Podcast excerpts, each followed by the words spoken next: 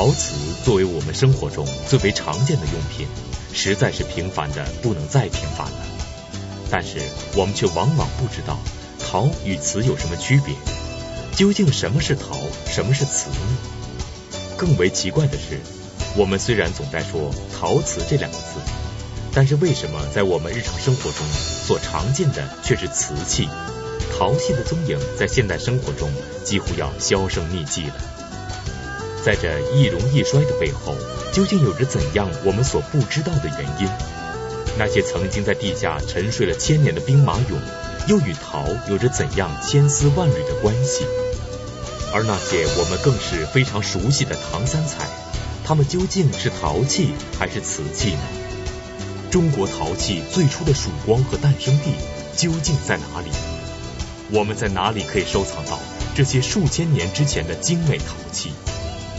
今天，收藏专家观复博物馆馆长马未都先生与我们一同走进陶瓷的历史，破解这许多小问题背后的大谜团，为您讲述马未都说陶瓷收藏曙光出现。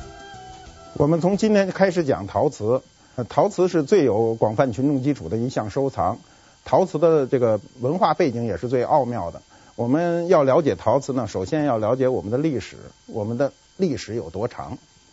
呃，以我这样的年纪，我今年五十二岁，以我这样的年纪呢，两个人首尾相接呢，就到清朝了；五个人呢，就到乾隆了，就可以看到乾隆；十七个人首尾相接，就可以看到宋徽宗了；二十七个人就可以看到唐太宗；一百个人首尾相接的历史，就是我们民族的。文明史不到五千年，从甲骨文到现在不足五千年。依此看呢，历史没有多长，对吧？我们把它量化了以后，就感觉到它没有多长，不像想象的那么长。我们有文字的这个历史，从甲骨文到现在不足五千年，那就是刚才我们这样的计算方法呢，就是说我们在座的这些人首尾相接，大约就是我们。中华民族的一个文明史，一个有文字记载的文明史。那么我们再往前追溯呢，就是我们用火的一个历史。我们早期的用火是野蛮到文明的一个过渡。我们怎么去用这个火？最早的用火就两个目的，一个是取暖，一个是熟制。人的本身的一个进化跟吃熟食有很大的关系。那么我们。到另用火的另一个目的呢，当它烧制一个东西的时候，我们说指的是烧制这个陶器的时候，距离我们现在这个时候大约只有不到一万年的时间。我们烧造这个陶器的时候呢，是一个偶然的发现，不是一个必然的结果。我们今天想，那是一个人类的一个伟大的发明，但这个发明最早期的时候呢，就是一个偶然的发发现。比如你用火的时候，旁边的粘土成为板结状，变得非常硬，这个特征被古人发现了，所以他就有意识的呢。把这个粘土提炼出来，把它做成一个造型，然后搁在火里去烧，越烧温度越高，越烧东西就越完美。这就是我们陶器的发明。这个发明距今不足一万年，正是这个发明开创了我们中国陶瓷文明的一个先端。因为有了陶器的发明，才后面有了瓷器的发明。我们常说陶瓷，陶瓷，陶瓷从科学意义上讲呢，是两种东西，一种是陶，一种是瓷。这一讲主要是讲陶。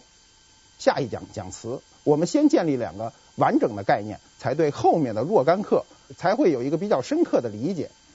我们一开始烧造的陶器要用来干什么呢？首先要制造一个容器。容器是什么呢？我们简单的说，就是一个碗、一个杯子，我们用它来盛水、盛饭。容器的革命是人类文明坐标中非常重要的一个革命。容器的每一次发展是人类文明的每一次发展。它是以它为坐标的。我们今天把容器不要狭隘的理解为就是一个杯、一个碗。容器包括很多，比如我们的住房就是一个容器，比如你洗澡的澡盆就是一个容器，再比如你现在储存信息的一个硬盘、U 盘、移动硬盘，这也是一个容器，它容纳了巨大的知识在里头。所以人类的每一次文明的进步都跟这个容器有关。我们祖先最初使用过的这些陶器，为什么在今天已经很少见到它们的踪影？而瓷器却跨越了数千年，仍旧是我们日常生活中的必需品。究竟是怎样的原因，使得陶器在这漫长的时光中悄悄消失了呢？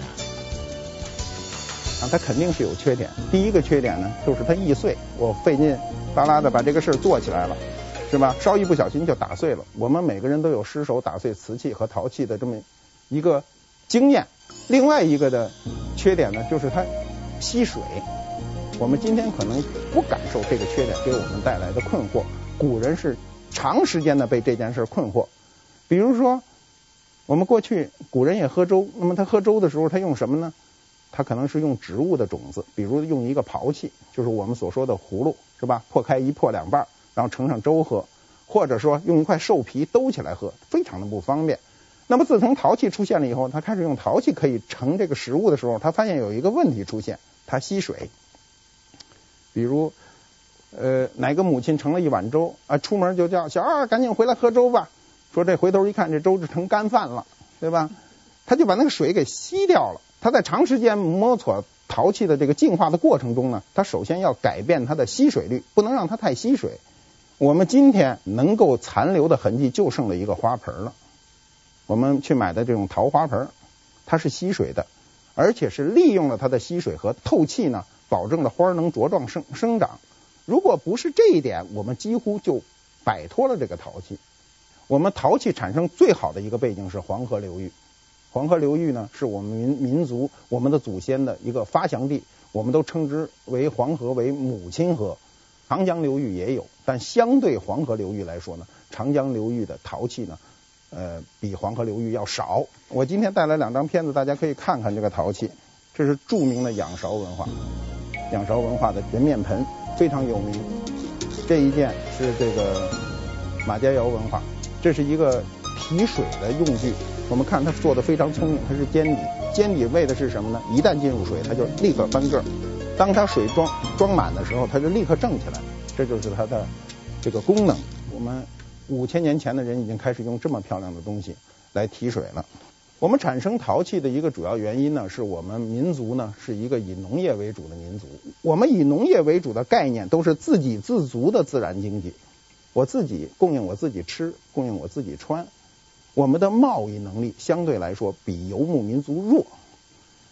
首先弱在意识上，自给自足的自然经济的一个典型特征就是自己供给自己。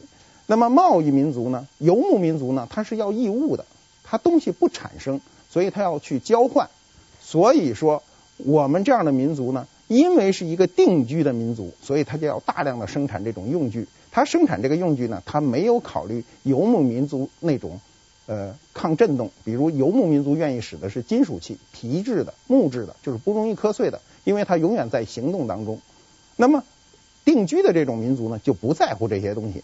那么你分量重一点也没关系，你易碎也我小心一点就可以了。刚才说到。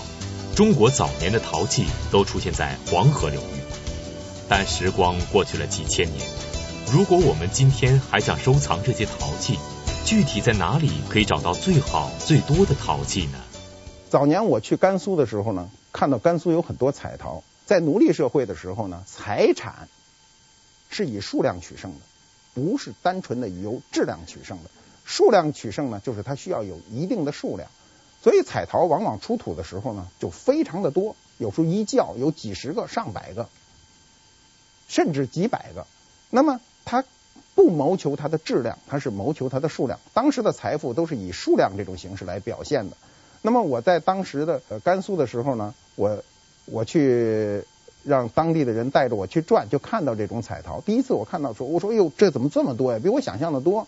我当时认为，嗯，收集到一个彩陶是一个很困难的事情。没想到在一个人的屋子里看到堆积如山，我就想哈，他历史上呢，他为什么要做这么多彩陶去陪葬呢？他为什么要做呢？那么他无非就是一个财富的一个显现。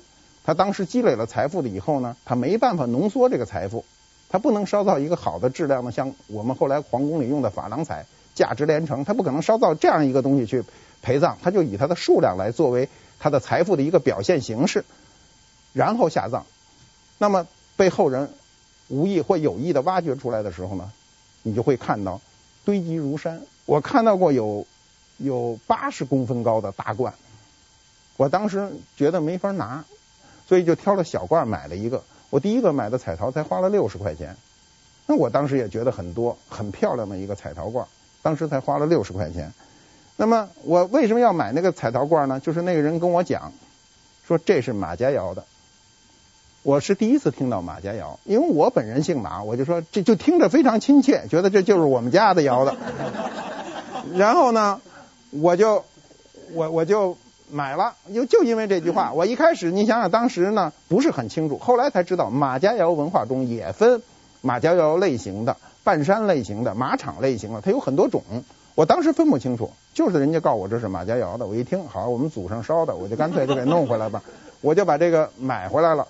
我今天想起来，当时我去的甘肃呢，是因为是它彩陶的一个产出地，就历史上像青海呀、甘肃啊，彩陶非常非常的多。那么那些地方你去找彩陶，相对来说比较容易。我们在这个陶器当中啊，还有一个词，我们今天有时候也说叫秦砖汉瓦，是吧？一说中国的建筑，都说秦砖汉瓦，说的好，质量是一个质量。但是呢，这个比如说秦砖。秦代的砖、汉代的砖，以至以呃再往前一点，战国的砖都能烧造的非常的好了。空心砖非常大，比它那个砖的概念跟我们今天看到的砖不太一样，大的砖都有一米多长，非常大，而且可以做台阶儿，就是天天的往上去踩人都不会。空心砖啊，可以做台阶儿，不会踩碎，质量非常好。因为秦统一了六国，所以好处就算秦的了。算秦朝，所以说秦砖实际上战国时期就已经大量烧造这种大型的砖了。下面又说汉瓦，汉朝也是这样，汉瓦不是到汉朝才开始烧造瓦，很早就有了，只不过把这好处又归了汉了。因为汉朝也是一个政治上的一个强盛时期，比如这个呃我们现在的电影当中，这个大量的反映这一个时期，比如张艺谋拍的这个英雄啊，陈凯歌拍的。呃，刺秦呢，都是反映战国到秦这一个时期，秦统一六国嘛。那么当时呢，我们看到那些电影当中呢，竟是一些骑兵打仗的镜头。呃，可这个时期的骑兵呢，跟我们后来想象的骑兵，跟我们所熟知的这个骑兵有很大的差距。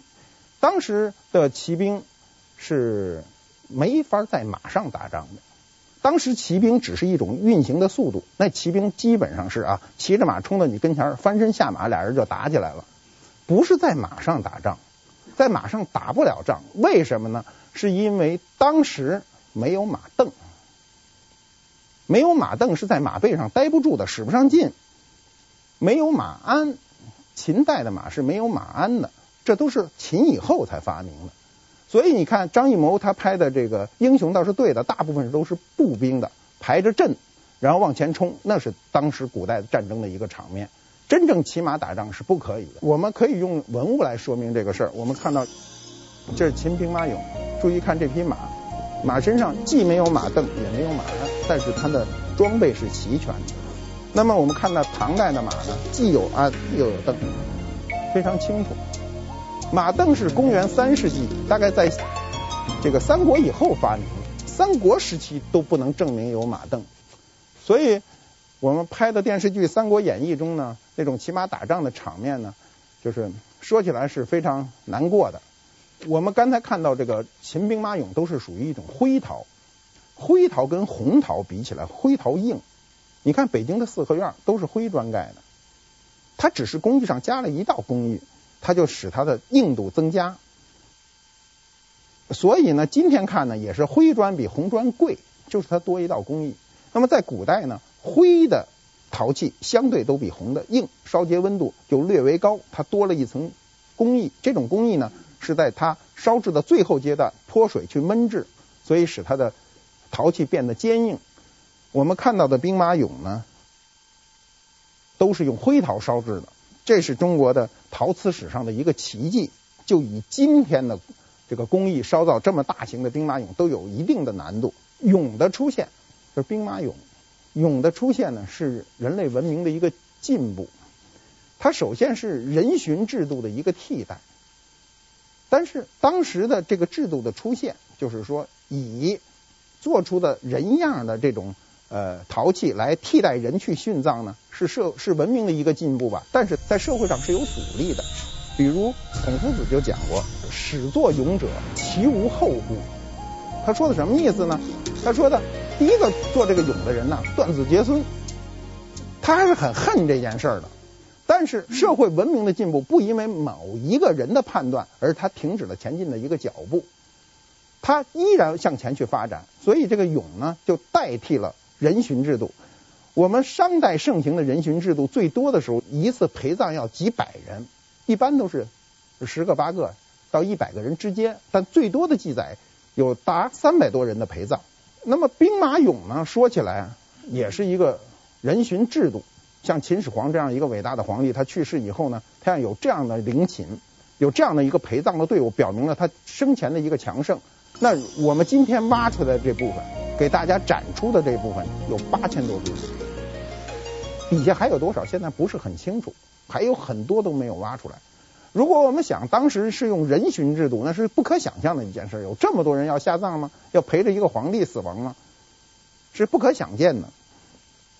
那么秦代的兵马俑以及这个他的马匹，就是他的陶马，都是跟实物大小一样，跟真人大小一样。它低的呢一米六八、一米七零，高的到一米八五，就跟我们现在的人的身高几乎一致。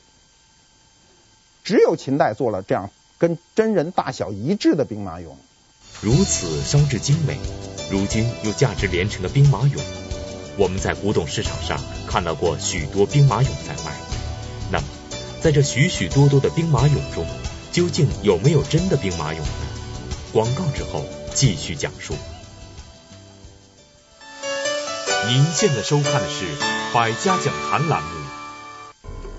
史湘云是《红楼梦》中的重要人物，她乐观开朗的性格，欢乐中却蕴含着悲伤的命运，给读者留下了深刻的印象。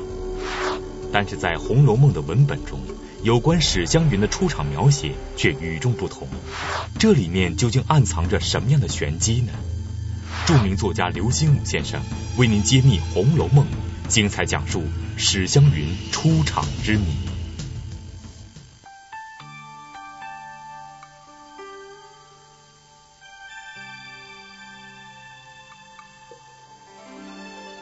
舍与得，感悟智慧人生。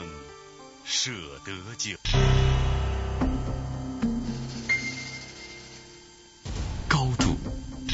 决定视野，角度改变观念，尺度把握人生。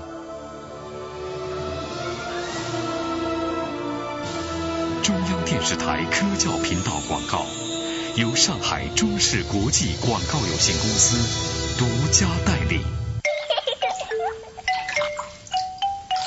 积水泛滥，扰人问题今天解决。有巢氏系统卫浴，创新纹路，地暖地板，让浴室排水顺畅。有巢氏。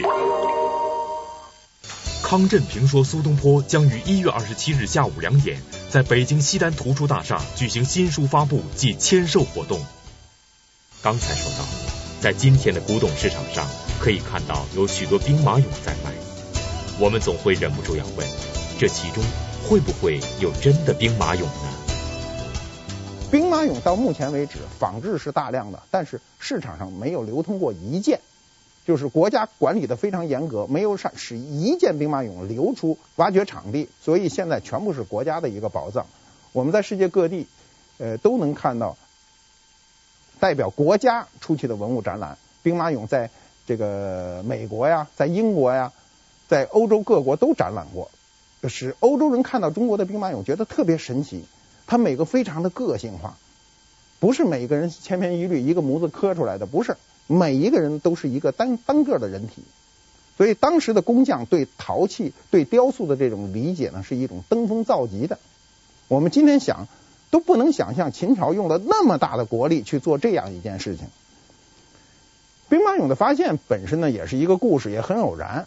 就是一九七四年三月份的时候呢，陕西有几个农民打井，先是打井呢，打了好几天，就是挖的时候越挖越硬，挖出来的东西都不能使，也也不见水。后来就挖出了这种陶器的残片。然后呢，有路过有有一个人呢，就多少见过一个世面，说嗯，这底下好像是文物，就把这个事儿上报了。这个偶然的一个上报呢，就导致了兵马俑，就世界说起来是世界第八大奇迹的一个发现。那么距今也三十多年了。那么现在呢，我们去这个陕西这个呃兵马俑的这个展览区的时候，你看着那有好多老头都都给你签名，说是他发现的啊。当时当时这个有有五个人，这是有案可查，有五个人，现在估计有十五个人都在那儿签字。就说都是我发现的，但是大家都觉得这是一乐，是不是他发现的不重要？重要的是我们民族有这样一个宝藏被我们这一代人看见了，对我们来说是非常大的一个荣幸。在我们以前的人都没见过这东西。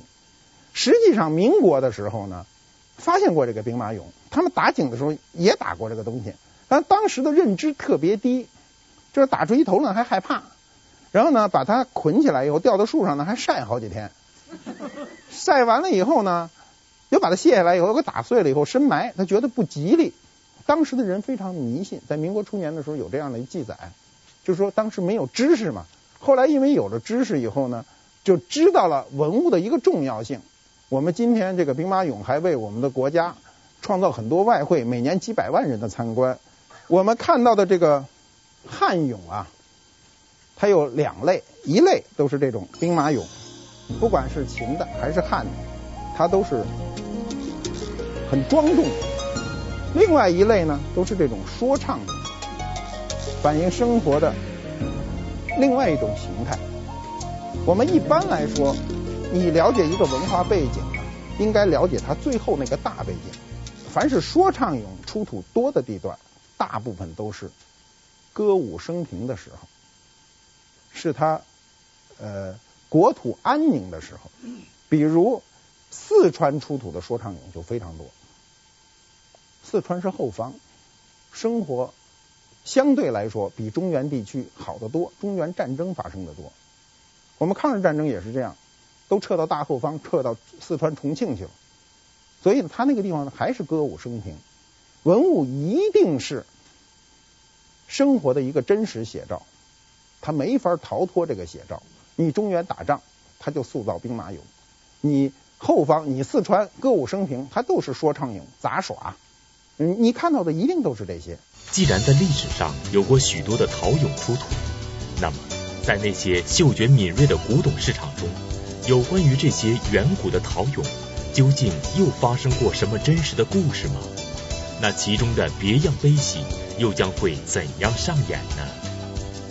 有一年呢，那是。潘家园突然就这种俑就数量增多，买的人也增多，然后消息也增多，大量的人都传说那边大量的出土了这些东西，所以很多人都冲去买，甚至很多大单位都去买，买了很多这种俑。有一个单位买完了以后呢，都找了很多专家去鉴定。当时呢，呃，把我也请去了，请去了我去看，看完了以后呢，因为大家众说不一呀，有人说这东西对，有人说这东西不对。所以就闹得矛盾比较激烈。我当时提了两条，第一条呢，我说我们现在已看的这部分俑在地上，当时在一个大走廊里排了很长的队伍。我说从西汉起到隋唐止几百年时间，历朝历代的俑都有了，从无间断。这些东西凑在一起的可能性，就我们说从统计学角度上讲，概率有多大？第二呢，我说你们注意到没注意到一个问题，就是所有的东西都神态各异，非常精彩。但有一个问题，就是所有的俑上的土都是一样的，它附粘的土都是一样的，这是怎么一回事？因为我们下葬的地方，就是我们历史上所有下葬的地方呢，都不是事先想好的。你不能大家呃历朝历代的东西都跑一个地方下葬，是不可能的。是吧？有山东出土的，有河南出土的，有河北出土的，有陕西出土的。你不可能土质都一样，它上来的附加的那个土质都是一样的。所以我当时觉得这个事儿特别可疑。紧跟着呢，因为我有一个朋友呢，他是一个就是凡事都激动的人啊，一听说这事儿好，他就说不能落空，上去就买。每天早上天不亮就去了潘家园，指挥一卡车就往卡车上装。然后买了那都是便宜啊，很便宜，就都装装装装一卡车运他们家，在大兴那边还搞了一个院子，运了满满那么一院子。然后呢，他就他就不死心呐，然后买了很多。他说：“你看那么多人都在买，那么多单位都在买，说我也得，我不能到最后说好这个机会让让我给丧失了，我也买。买完了以后呢，他隔了很长一段时间，他来找我，他说那事儿有点危险。我说怎么危险呢？他说这事儿有一个问题啊。他说我去洗这个东西去，因为它不是全土吗？有一个马的那个肚子不是空的吗？他往外掏那个黄土，黄土很细的黄土，掏的时候呢。”里头有一平板玻璃啊，把手拉一大口子。那么现在就有一个问题，如果是出土的这个玻璃，谁搁进去的呢？对吧？是无意中陷进去一块玻璃，把他手拉一大口子，他还包着纱布来跟我说，说当时拉的时候我心比手还疼呢。说一看，一看这东西就是假的了。所以有时候呢，呃，就从收藏的角度上讲呢，有时候呢不能一时兴起。它不是咱们去冲锋打仗，有时候你要更多的去分析，也不要设想那么多好事怎么一下全涌到你跟前来了。那么，它有一点是我们现代人不知的，过去收藏啊，是老乡对专家，那老乡他去作伪、作验，做个假东西来蒙你，他的知识是有限度的，所以他在作伪的过程中很容易露出这样或那样的破绽。但是现在的作为是专家对专家，对方也是专家，他把所有可能露出来的破绽全在事先给给抹掉了，所以你很容易上当。听过了许多悲悲喜喜的陶瓷收藏故事，看过了如此蔚为壮观的秦朝兵马俑奇迹，那么紧随其后的汉朝，究竟又会用这些普通的泥土制作出怎样不同凡响的陶器呢？陶器呢，到了汉代以后呢，它有一个突飞猛进的一个改进。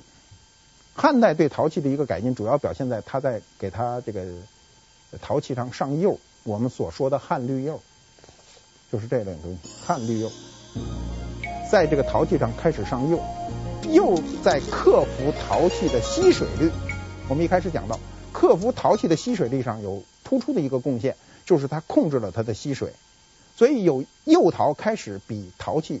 变得容易使用，含铁的呈现黄色，凡是含铜的呈现绿色，它就是汉绿釉的一个产生。汉代的陶器呢，呃，除了我们说的这种建筑以外，呃，它的容器开始大量增加。你像它陶壶啊、陶罐啊、陶盆呐、就出现了大量的生活用具。西汉的时候是中国封建社会的第一次这个经济的一个高峰，所以从西西汉的很多文物中可以反映这一点。你看普通的民宅。非常漂亮，非常漂亮的这种民宅呢，反映了当时人们生活的一种状态。汉绿釉的这种盛行呢，导致我们在很长一段时间，包括西方人都很注重收藏中国的这种汉绿釉。它的汉绿釉呢是讲什么呢？反迁。一说汉绿釉就反迁，因为这个汉代的文物一般距今都有两千年的历史了，不管是汉绿釉还是汉黄釉，在地上的这种长时间的。呃，埋藏呢，使它出土的时候上面都有一种反着一种银样的，一种呃云母一样的光泽，这种就是行话叫反铅。现在大部分一收藏汉绿釉的人都以反铅为作为这个鉴定依据，一看反铅了就觉得这东西是真的了，不反铅这东西就开始有点二乎。其实反不反铅跟它东西的真伪不是必然的一个关系，很多不反铅的陶器都是真实的。汉代的这个绿釉的出现呢，导致后来影响到中国的陶器中最重要的一支就是唐三彩。唐三彩是陶器，不是瓷器。我们一般人会误认为，大部分人会误认为唐三彩就是个陶瓷，其实它跟瓷器无关，它就是一个典型的釉陶，上了釉的陶器。唐三彩是非常容易破损的。那么我们先。讲一下它的概念。他说的三彩呀，不是三个颜色，是有多种颜色。唐三彩的颜色很多，有主要色调是黄色、绿色、黑色、蓝色、赭色，很多白色，很多种颜色。唐三彩呢，它的烧造温度相对以前的那种灰陶、红陶呢，又提高了一百度，大概能达到一千一百度。它烧造的温度就提高，一旦温度提高，它的硬度就提高了。唐三彩主要呢是。冥器，冥器是什么意思呢？就是下葬用的，专门为死人陪葬用的这个一种器具，也叫冥器。我们知道汉代啊，是中国这个厚葬制度的一个高峰时期。到了东汉的时候，呃，从政府到民间都对这个厚葬之风呢就开始厌恶，所以东汉以后国力也衰竭，那个墓葬里的东西就越来变得越来越少。唐代变成中国第二个厚葬时期。唐代的墓，你只要挖大墓一挖开，里头东西成千上万。唐代为了厚葬，大量的烧制了俑、动物、器皿，所以唐三彩无所没有，什么都有。唐代呢是非常喜欢马的，你比如唐太宗的昭陵六骏，大家都知道昭陵六骏，其中两骏在二十世纪初的时候被盗到美国去了，至今还在美国费城的博物馆里展出。另外四骏呢，呃，已经被打碎了，准备运输的时候呢，被我们政府截住，今天还在陕西博物馆展出。那么，呃，他这六骏是全毛瓜、嗯，石伐赤、白蹄乌、克勤标、萨路子、青锥，他最心爱的六匹马，都作为一个浮雕，在昭陵呢，呃，这个千年供奉。我们一直从唐代一直到呃民国初年才被破坏，所以非常可惜。李世民本人骑术非常精湛，所以导致呢，他认为马呢是甲兵之本，国之大用。我觉得马非常重要。一个帝王当他是一个强国的时候，他对军事就非常重视，因为你只有军事强，你才国家强。《资治通鉴》上呢有这么一段记载：上初即位，木马有二十四万匹，以太仆卿王毛仲为内外贤旧使。使少卿张景慎赋之，治世有马四十三万匹，牛羊称是。上之东风，以木马数万匹从，色别为群，望之如云锦。他这一段说什么呢？《资治通鉴》的这段记载呢，就说当时唐玄宗啊，他上任的时候呢，有马二十四万匹，很大的数数量，二十四万匹。然后呢，他就任命了两个人呢，去管这事儿。哎，任命两个官儿。去管我按按现在说是装备部是吧？装备部，装备部部长、副部长，就你们去管这个事儿。然后呢，到这个开元十三年的时候呢，马已经变成四十三万匹了。然后他去这个泰山呢，去祭祀的时候呢，那马呢是分着颜色出行的。你比如说白马一群呐，黑马一群，红马一群。他说远看的时候呢，如云锦一般，非常壮观漂亮。这是史书上有这么一段记载。每年呢，那个八月五日，那个唐玄宗的这个过生日的时候呢，他都有那个各种表演嘛。其中一个重要的表演就是让这个舞马呀衔杯，把这个那个马衔着这个酒杯呢，呃，一直递到皇上跟前。这个场面我们今天都不能想象，只能文物去给我们提示。比如那个何家村，就是陕西何家村教堂出土的一个。呃，银的鎏金的一个舞马呃衔杯的那么一个酒壶，那个酒壶呢，呃，非常的精美漂亮。我们将来讲金银器的时候，可能要讲到，它那个场面就是反映了唐玄宗过生日的一个场面。唐代有个诗人叫张说，他《五马词》里有这么一句话，叫“更有衔杯终宴曲，垂头吊尾醉如泥”。垂头吊尾醉如泥呢，就是说这个马在那儿。你看那盛装舞步的时候，那个马就有点跟喝醉了似的，晃晃悠悠，就是那种感觉。我们对唐三彩的认知呢，是这些年逐渐加深的。我们早年其其实对它认知不深。一百年前，中国人凡是挖出唐三彩，一定就当场就退掉，觉得不吉利。我们过去由于对这个不认识呢，所以后来在拍戏当中也不太注意。我早年看那个《红楼梦》电视连续剧的时候，那贾母的屋里摆一唐三彩，这是一个大误，因为。在乾隆时期，我们知道《红楼梦》反映的是乾隆时期的这个社会。乾隆时期是不可能把唐三彩摆在屋里的，因为当时认为这是一个不吉利的事儿。长期被中国人认为是不吉利的唐三彩，在西方人眼里究竟又是怎样？唐三彩在今天的收藏市场上究竟又价值几何？是不是因为人们认为的不吉利而无人问津呢？广告之后继续讲述。您现在收看的是《百家讲坛》栏目。大家好，辞旧迎新，给大家拜个年，祝大家平安快乐。《论语》是常读常新的经典，不同的年龄、不同的心境，读起来总会有新的感受。今年的春节在百家讲坛，我愿意跟大家一起再次分享读《论语》的心得，感悟经典，感悟成长，让我们千颗心、万颗心皆有所得，一起在圣贤的光芒下共同成长。敬请关注于丹《论语感悟》。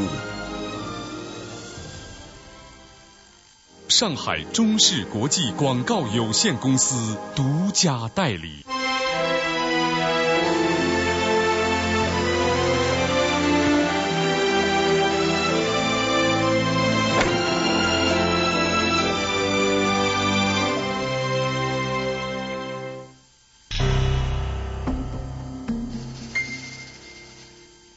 高度决定视野，角度。改变观念，尺度把握人生。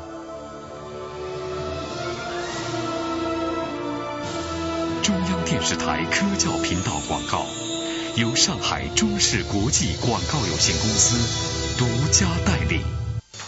康震评说苏东坡将于一月二十七日下午两点，在北京西单图书大厦举行新书发布暨签售活动。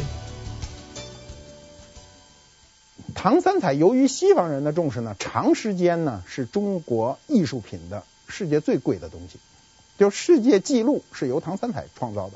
这什么时候呢？一九八九年，一九八九年年底的时候呢，这个欧洲的就是在伦敦的拍卖，苏富比的在伦敦的拍卖呢，有一匹非常漂亮的唐三彩的马。这个马呢，为了招标呢，他给运到香港去展览。展览的时候非常轰动，很多人都去看了。结果呢，把这个马往回运的时候，从香港运回英国的时候呢，在船上丢了，被盗窃了。但是图录向全世界都发放了，就准备拍了。但是运回的途中就被盗了。当时呃那时候香港还没有回归嘛，当时那个皇家警察呢，重案组全部都出击，就连夜去侦破这个案子。最后这案子就还是给破了。破了以后呢，又把这个马呢，就赶紧就运到这个伦敦。这时候正赶上拍卖，因为这个马当时有这么一个这个过程啊，就是丢失又被找到的一个过程。当时世界各报全都登了这个事儿，所以引起很多人的关注。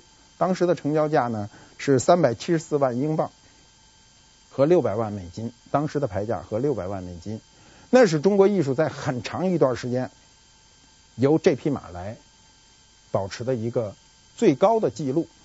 三彩马里有很多马呢是非常生动，我们看到的马非常的生动，非常漂亮。这都是贵族的马，它有时候塑造它的动态。比如有一匹非常著名的马叫左勾头右抬蹄儿，向左呢勾着头，抬着前腿，非常动态，非常生动。后来我就想哈。过去对模特的要求也是向左边拧着头，然后耸着右肩，它就是它都是一样的，它是要有一个动态，其实不是很舒服。那么李白有一个非常著名的诗叫“五花马，千金裘，呼儿将出换美酒，与尔同销万古愁”。说的五花马呢，大概就是这样的马。所谓花是这个位置，这是三花马，你看这是三花马。五花马呢，就是古书上的记载也。解释也非常多，比如说它是一种非常名贵的马，说非常漂亮，五花也是一个泛指。那么我们今天呢，呃，大致讲了一下中国这个陶器的一个概念。这个概念呢，我们总结一下，就是陶器呢并不是中国人发明的，比我们再早的时期，陶已经在西方有所出现。那么瓷器是中国人发明的，我们下一讲呢讲瓷器。谢谢大家。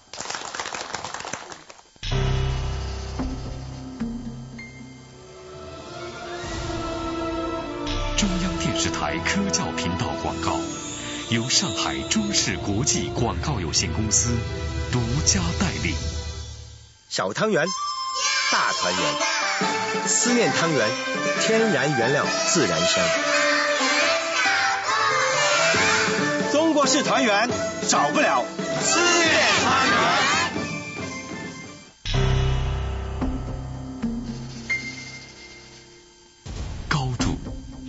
决定视野，角度改变观念，尺度把握人生。中央电视台科教频道广告，由上海中视国际广告有限公司独家代理。千百年之前的中国人究竟用怎样的神奇之手，让平凡的泥土变成了今天价值连城的瓷器？神秘的法门寺地宫中究竟有过怎样非同凡响的瓷器大发现？收藏专家、观复博物馆馆长马未都与我们一同走进历史深处，追寻中国瓷器的神秘身世，讲述马未都说瓷器收藏变土为金。